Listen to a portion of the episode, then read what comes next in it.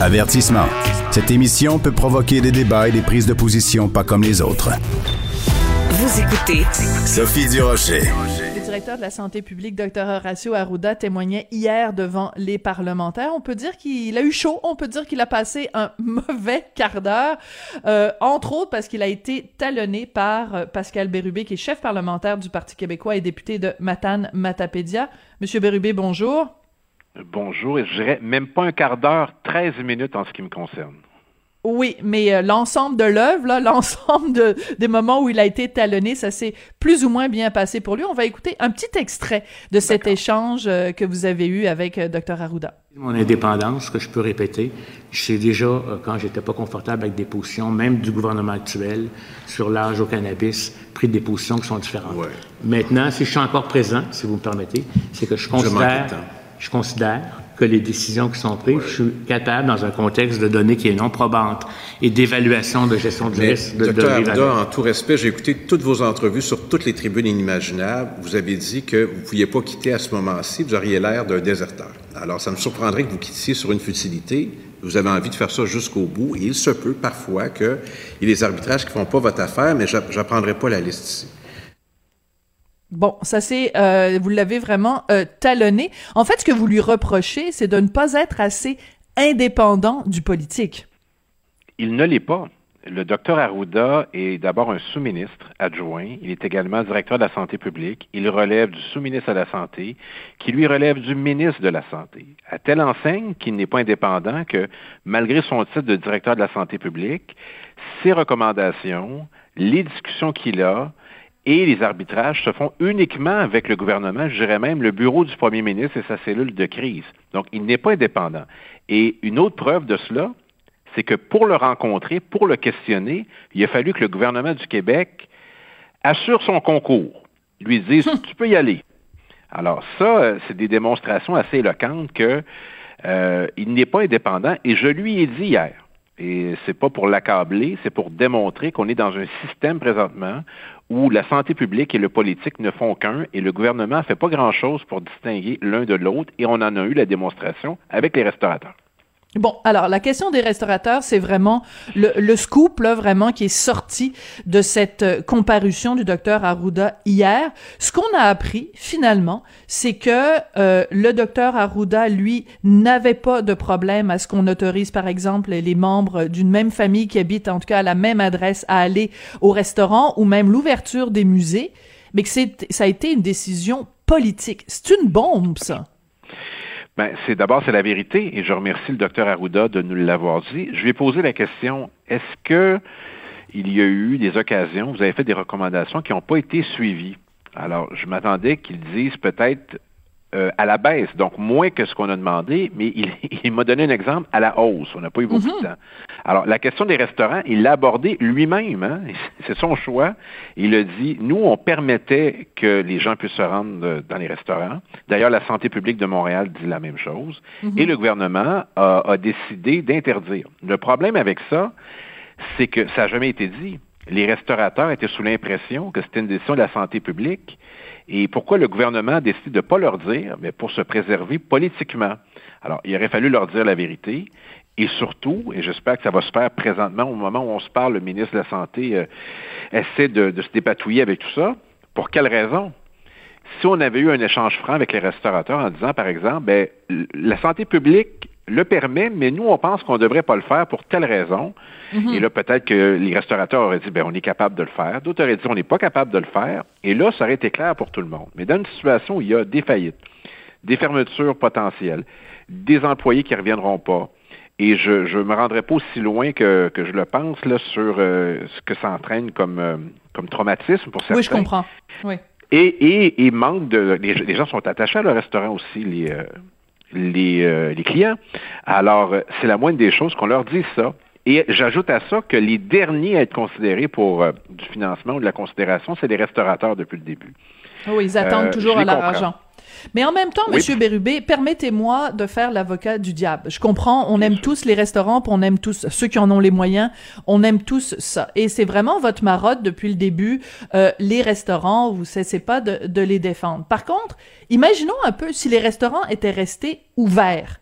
est-ce que ça aurait pas justement contribué euh, parce qu'on nous dit il n'y a pas eu d'éclosion dans les restaurants, je veux bien, mais il y a une différence entre éclosion et propagation. Est-ce que c'est pas une bonne décision quand même qu'a pris euh, le gouvernement Legault? Et est-ce qu'on devrait pas plutôt au lieu de remercier Dr Arruda d'avoir fait cette recommandation là, remercier le gouvernement Legault qui a pris la bonne décision? Ben, qu'il l'explique, puis on pourra porter un jugement, et peut-être que les restaurateurs seront quand même de mauvaise humeur de d'avoir perdu des précieuses semaines sur la base d'un mm-hmm. mensonge. C'était pas la santé publique. Et je pose la question, Madame Durocher, est-ce qu'il existe d'autres décisions de cette même nature?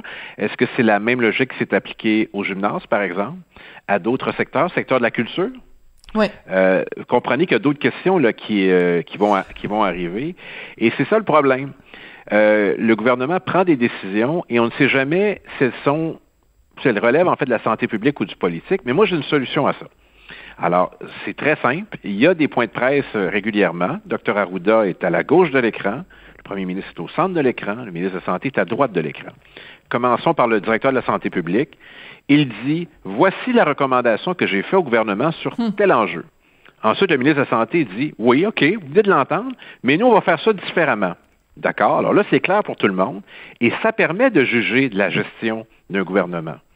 Là, on peut porter un jugement sur mhm. son degré de risque ou sur son intuition ou sur les experts prétendument qu'il doit avoir, qui sont supérieurs à la santé publique, qui se retrouvent présentement dans son cabinet. Donc, ce que vous contestez, si je comprends bien, Monsieur Bérivé, ça n'est pas tant la décision en elle-même, c'est un, le manque de transparence, et deux, le fait que, depuis le début, François Legault nous dit constamment, j'écoute les recommandations de la santé publique. Il nous a même fait rigoler à quelques reprises, comme si c'est, comme si le boss des Bécosses ou la personne qui avait les mains sur le volant, c'était le docteur Arruda. Ce qu'on comprend, c'est que c'est pas le docteur Arruda. Donc, c'est, ce que vous dénoncez, c'est ce mensonge-là. Oui ça n'a jamais été le docteur Arruda. Est-ce que vous pensez que le premier ministre va renoncer à son pouvoir au profit du docteur Arruda? J'en doute. Euh, je, ne, je, ne, crois pas à ça. Alors, ultimement, c'est toujours lui qui prend les décisions. Moi, j'ai entendu à plusieurs reprises depuis le printemps dernier, c'est une décision de la santé publique. Non, c'est un avis de la santé publique que nous avons choisi de respecter ou d'appliquer. Ça, c'est la vérité. Donc, il se peut que le gouvernement, puis ça, ça se vérifie par la suite, ait pris une bonne décision, mais il m'apparaît hasardeux de prendre des décisions qui vont dans un sens euh, contraire à la santé publique, que ça soit en deçà des attentes ou en haut des attentes. Mhm. Et euh, le gouvernement a la liberté. Hein. Il peut respecter les avis totalement, partiellement ou pas du tout. Mais tout ça, on ne le saura jamais parce qu'il n'y a pas d'enquête indépendante, parce que, hmm. croyez-le ou non, selon le premier ministre, il n'y a aucun avis écrit pour prendre des décisions. c'est ça. Mais ça, c'est hallucinant. Oui. Il n'existe aucun compte rendu des, des réunions importantes qui engagent notre santé, notre économie et notre liberté. Écoutez, pendant la Deuxième Guerre mondiale, le général de Gaulle a pris assez de notes lui-même en plein combat pour écrire Mémoire de guerre 1, Mémoire de guerre 2. Non seulement ça, mais mon, mon mari Richard Martineau faisait la comparaison récemment dans une chronique. On est on est membre d'une copropriété euh, et euh, une fois par année il y a l'assemblée générale. Ben il y a un procès verbal puis c'est bah, c'est c'est tout petit. On est 23 unités. Je peux pas croire qu'au gouvernement ils peuvent pas engager quelqu'un qui qui qui qui prend des notes, une sténodactylo, euh, peu importe là. Je veux dire, c'est quoi Madame ça? Durocher, parce que nous avons appris vendredi dernier dans Le Devoir qui a obtenu des courriels des directeurs de la santé publique. Je vais prendre l'exemple du mien, le directeur de la santé publique du Bas-Saint-Laurent. Je le dis, c'est public, euh, je ne veux pas l'accabler davantage, mais il dit, je veux pas laisser de traces écrites. Oui, c'est fascinant. J'aime mieux de parler au téléphone. J'aime mieux de parler au téléphone. On se croirait dans Omerta.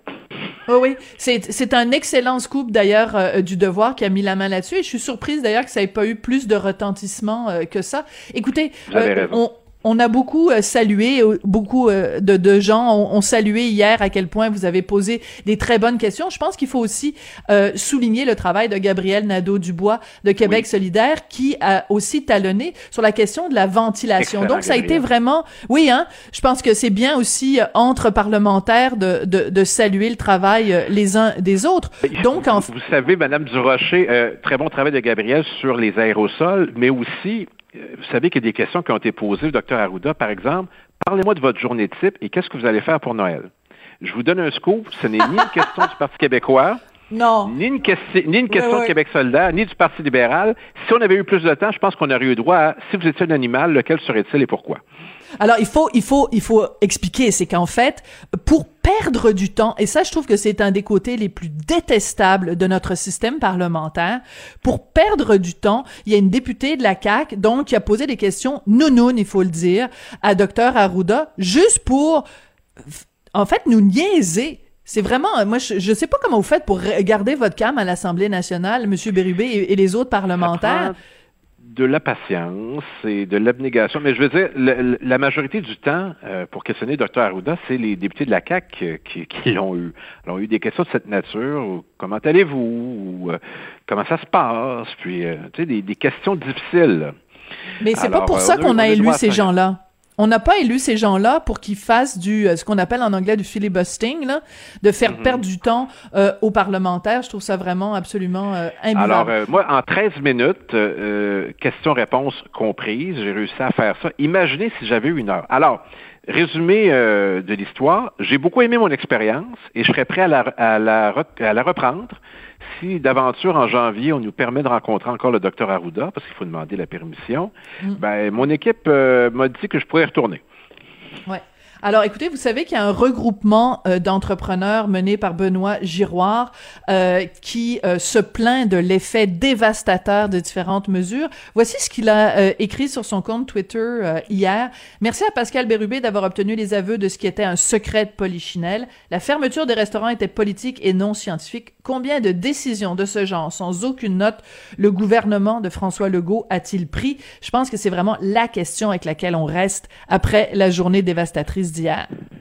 Ce n'est pas seulement les restaurateurs qui vont se poser des questions. Je vous fais le pari que c'est le cas des gymnases depuis, euh, hier soir, mais c'est le cas de la culture aussi. Pourrait parler de la culture, des salles de spectacle, entre autres, où il n'y a pas de lieu d'éclosion euh, connu à ma connaissance. Je me corrigerai si ce n'est pas le cas. Mais euh, encore une fois, ça ne veut pas dire que le gouvernement ne prend pas la bonne décision, mais ce n'est pas ce qu'il a dit à ces secteurs. Il a dit c'est la santé publique. Ben, il faut, faut, euh, faut dire la vérité. Alors, mon étoile du match, pour reprendre euh, une allusion qu'on utilise dans une autre émission, ça va au docteur Arruda, qui a dit la vérité hier sur un enjeu, puis avoir eu plus de temps, peut-être qu'on en aurait su plus. J'espère qu'on ne va pas le chicaner au gouvernement. Oui.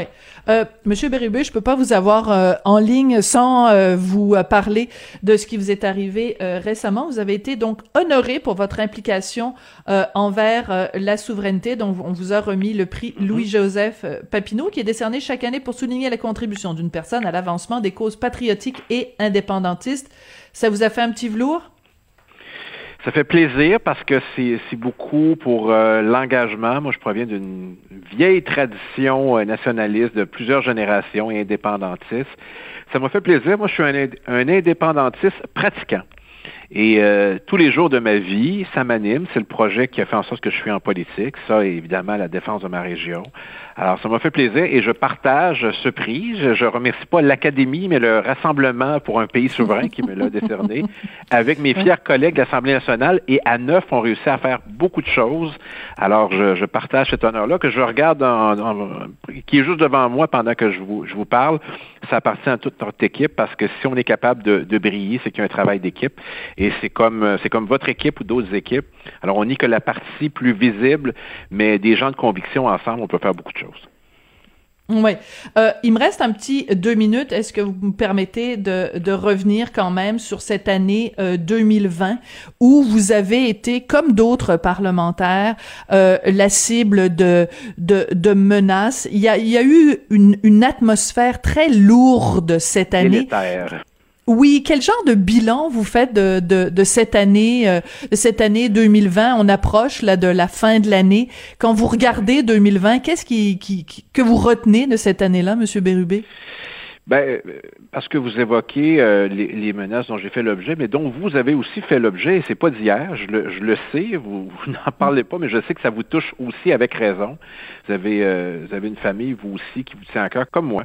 on pense à nos proches et on se dit que le prix est cher payé lorsqu'on est dans l'œil du public. On peut être en désaccord avec ce qu'on dit ou ce qu'on représente, mais souvent, vous savez, même des gens qui nous approchent de façon négative, on est capable de désamorcer, amorcer, mhm. d'être d'accord qu'on est en désaccord.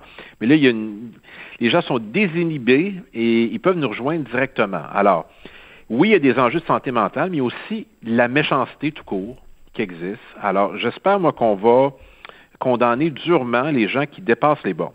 Quand j'ai entendu, moi, qu'on allait manifester devant le bureau, enfin, devant la résidence du premier ministre, qui mm. n'était pas la sienne, moi, j'ai pas ri de ça que c'était trompé. Je me suis dit, ils vont peut-être chercher la bonne. Ça m'a hmm. profondément touché. C'est notre dernier rempart, hein, notre résidence. Hmm. Euh, et ça m'a beaucoup touché.